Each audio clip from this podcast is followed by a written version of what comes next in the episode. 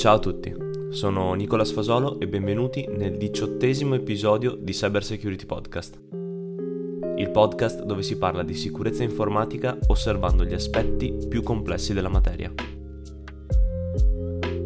Wow, diciottesimo episodio.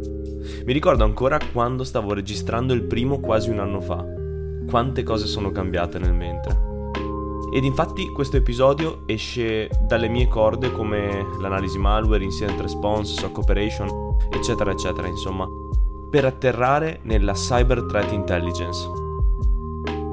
Un argomento che ritengo davvero tanto interessante. Infatti nella mia carriera la cyber threat intelligence l'ho sempre vista da lontano, quasi dandole del lei. Ma oggi, dopo diversi anni di studio e hands-on, Posso raccontarvelo un po' per come l'ho vissuta e un altro po' per come me la sono sempre sognata. Iniziamo? Per parlare di Cyber Threat Intelligence non si può non elencare i benefici che la materia può dare sia a livello di sicurezza informatica che di competitive intelligence. Quindi alcuni dei benefici sono essere pronti nel caso determinati threat actor menzionino il nostro brand al fine di attaccarlo, conoscere che tipo di vulnerabilità vengono attivamente sfruttate dai gruppi criminali per ottenere il primo accesso alle infrastrutture informatiche, ottenere informazioni circa eventuali problematiche di sicurezza su competitors, comprendere quanto prima se email o più in generale credenziali appartenenti alla nostra azienda stanno circolando nel dark web o nei forum. Poi c'è anche l'ottenere IOC relative a attaccanti o botnets tempestivamente questo al fine di bloccarli negli apparati di sicurezza perimetrale ed interna.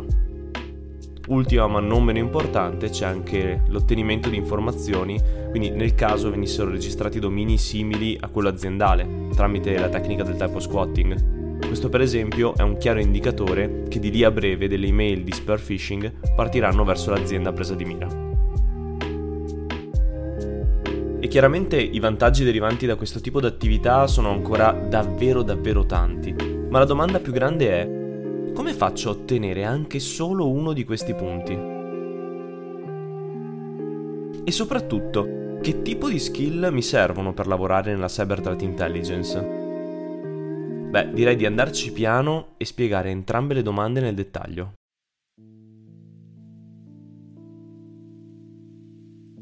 Le skill tecniche che servono in questa branca della cybersicurezza generalmente sono meno profonde di chi fa reverse engineering o debugging ed opera a basso livello disassemblando binari o scrivendo exploit. C'è però una componente non banale e presente solo in questo team, ovvero la capacità di ottenere dati difficilmente accessibili in pochissimo tempo se ci pensate, all'aumentare di entrambi i key point indicators aumenta di conseguenza il valore del servizio erogato. Immaginatevi che la vostra azienda abbia ricevuto una campagna di phishing con un malware stealer, allegato chiaramente, e che malauguratamente un utente abbia aperto quell'allegato facendosi rubare tutte le credenziali salvate nel dispositivo. Ovviamente, comprese anche quelle per l'accesso alla VDI Citrix e le credenziali domain admin che utilizza per amministrare il server del gestionale. Non vi è nuova questa situazione, vero? Ecco, dall'esatto momento in cui questi dati vengono esfiltrati, avete una pistola puntata alla testa. Qualunque ruolo voi ricopriate in azienda. Potete essere il CEO, il CISO, il dirigente tecnico o di produzione, ma anche un impiegato o un operaio. Non importa in questo momento il vostro posto di lavoro è in pericolo. E non un pericolo qualsiasi, bensì il più grave di tutti, quelli attribuibili a questioni informatiche. Solitamente lo step successivo che esegue l'attaccante che ha condotto la campagna è quello di raccogliere le credenziali sfiltrate dai vari target, creare una collection list, che poi in alcuni casi viene anche verificata, ed infine metterla in vendita tramite un Telegram bot o su un forum dedicato. Da questo momento in poi inizia una gara, una corsa. E sapete tra chi? Tra un potenziale acquirente malevolo e il vostro team di CTI. Yes, proprio così. Perché in questo caso, se il team CTI trova le credenziali e ve le notifica, siete salvi, ammesso che vengano cambiate dopo la segnalazione. E in caso contrario, invece, qualcuno utilizzerà quelle credenziali d'accesso, sicuramente, prima o poi verranno comprate. E se avete ascoltato gli episodi precedenti del podcast, avete anche ben chiaro cosa è possibile fare con quelle credenziali. Quindi, per concludere l'approfondimento e tornare alle skills necessarie, è necessario tenere bene a mente che il tempo è un elemento chiave in questo mestiere. E come faccio a ottenere un dato in minor tempo? Semplice, tramite l'automation.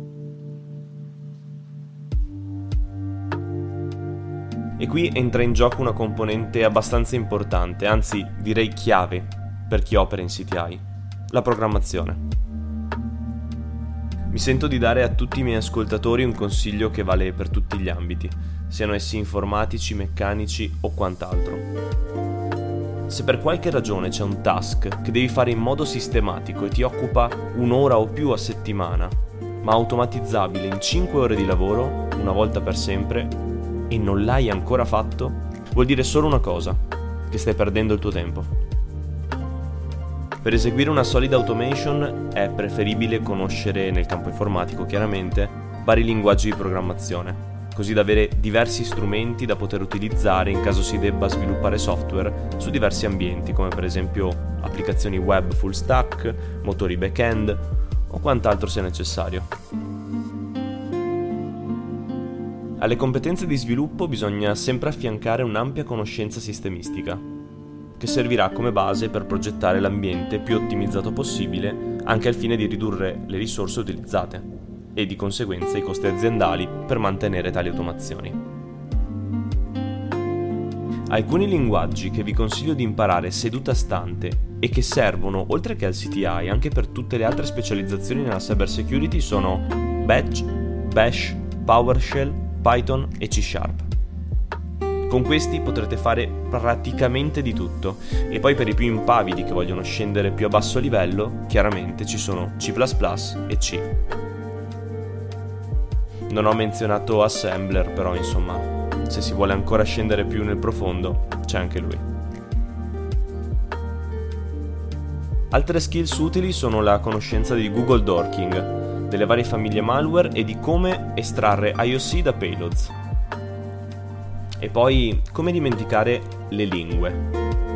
Sì, se volete fare azioni sotto copertura, sapere altre lingue diverse dalla vostra e il vostro dialetto può aiutarvi. Ed infine, buone capacità di correlazione dei dati uniscono il tutto per rendere perfetto l'analista di Cyber Threat Intelligence.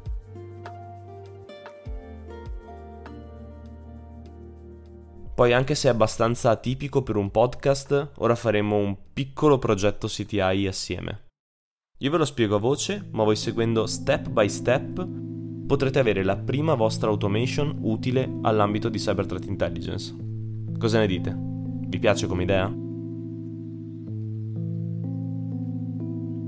Perfetto, non avevo dubbi. Oggi allora costruiremo un web crawler in PowerShell che verificherà la presenza di specifiche keyword all'interno di una lista di siti web. Cosa ci serve per iniziare? Prima di tutto un computer, un foglio di carta A4 e delle forbici dalla punta arrotondata. Il primo step è tagliare il foglio a metà per il lato lungo e poi posatelo. Ora aprite un foglio di testo sul vostro PC utilizzando l'editor che più vi piace e come prima linea dichiarate una variabile array chiamata websites, assegnandogli una serie di siti web su cui volete venga eseguito il crawl. Dichiarate poi una seconda variabile, chiaramente sempre array, chiamata keywords. Questa conterrà tutte le parole chiave che andremo a cercare in modo automatico sul sito web, anzi su ogni sito web.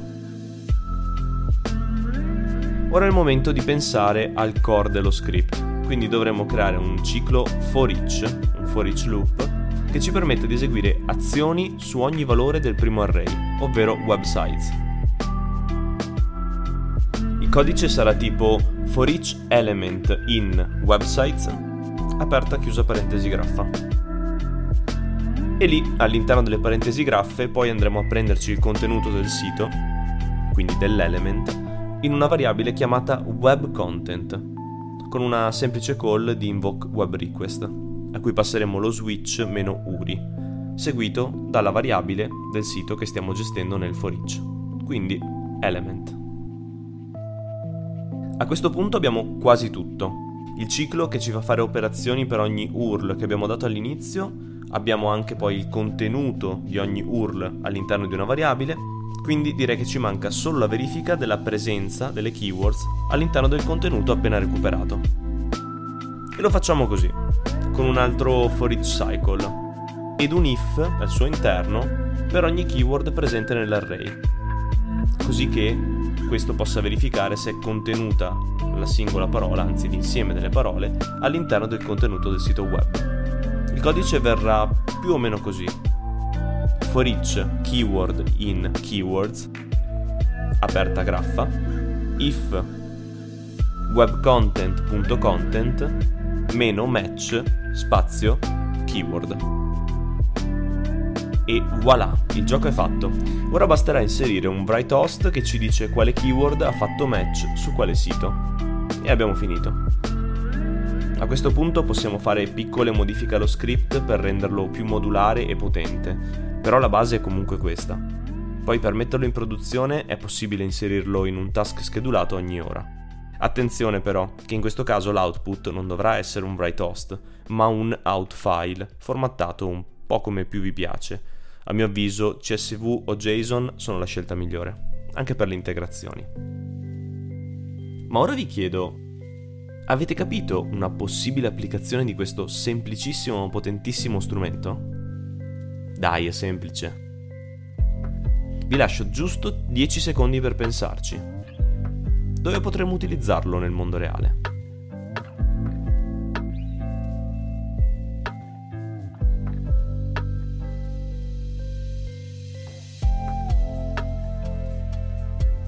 Ci avete pensato? Dai, ve lo dico io. Questa automation può essere utilizzata per il monitoraggio dei data leak sites appartenenti a vari threat actors, al fine di essere allertati in caso ci fossero novità circa una lista di possibili ragioni sociali di un nostro potenziale cliente. Ma cos'altro fa un Cyber Threat Intelligence Team? Dipendentemente dal tipo di competenze presenti all'interno del team, alcune attività di threat attribution e hunting possono essere eseguite in modo più o meno strutturato. Un esempio di applicazione che mi viene in mente è la classificazione di malware payloads basati sulla quantità di codice, imports e altri elementi simili.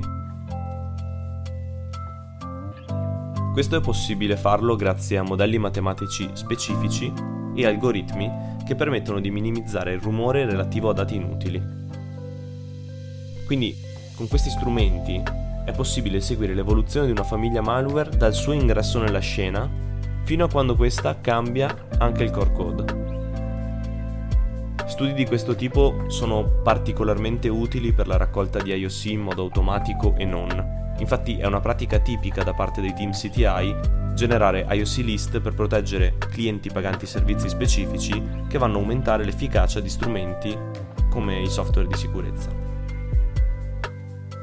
In aggiunta, i team di Cyber Threat Intelligence, nel contesto consulenziale, portano anche un gran valore aggiunto con analisi comportamentali sui vari threat actor e tracing delle TTP da loro utilizzate.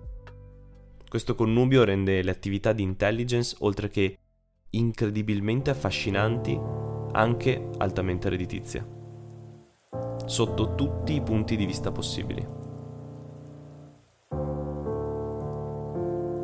C'è però un'ultima cosa di cui vi volevo parlare, ovvero dell'OSINT, CLOSINT e UMINT. Queste tre categorie significano rispettivamente Open Source Intelligence, Closed Source Intelligence e Human Intelligence. Nella prima, ovvero nell'OSINT, si andranno a cercare informazioni disponibili a chiunque attraverso fonti pubblicamente accessibili, e anche se sembra banale, in realtà non lo è per niente. In quanto, vista l'enorme mole di dati accessibili nell'internet, anche una risorsa pubblica, mai acceduta, ma indicizzata da un motore di ricerca, è comunque un'informazione sconosciuta a chiunque. Quindi, in questo caso, la vera skill sta nel conoscere i metodi più veloci e mirati per ottenere il dato utile al fine per cui ci siamo attivati. Nella closint, invece, si aggiungono uno o più layers di complessità, in quanto i dati sono protetti da autenticazioni e o autorizzazioni d'accesso di vario tipo. Si basti pensare alla repository di un gruppo criminale contenente tutti i target da loro compromessi. Questo tipo di dati rientra nel closint e per averne accesso oltre che a elevate skills di social engineering sono necessarie skill tecniche e linguistiche. Poi ultima, ma non meno importante, c'è la Humint. Questa categoria è particolarmente complessa in quanto le informazioni vengono veicolate dall'uomo. E come avrete ben capito, l'elemento chiave è il networking di conoscenze che un singolo individuo o il team riesce ad avere al fine di ottenere un'informazione prima di chiunque altro.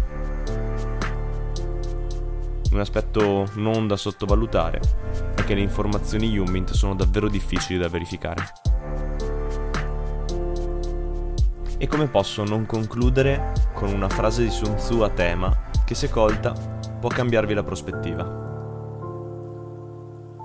Per conoscere il tuo nemico, devi diventare il tuo nemico.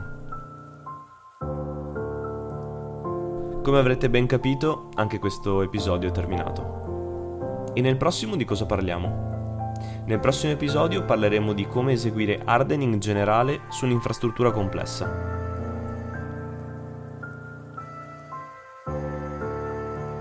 Sì, devo essere sincero. Mi sono rotto di vedere aziende bucate a destra e a manca.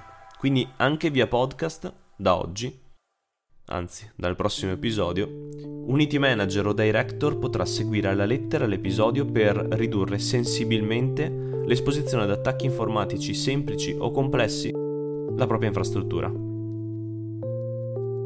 Come sempre, un abbraccio a tutti voi da Nicolas, Cyber Security Podcast.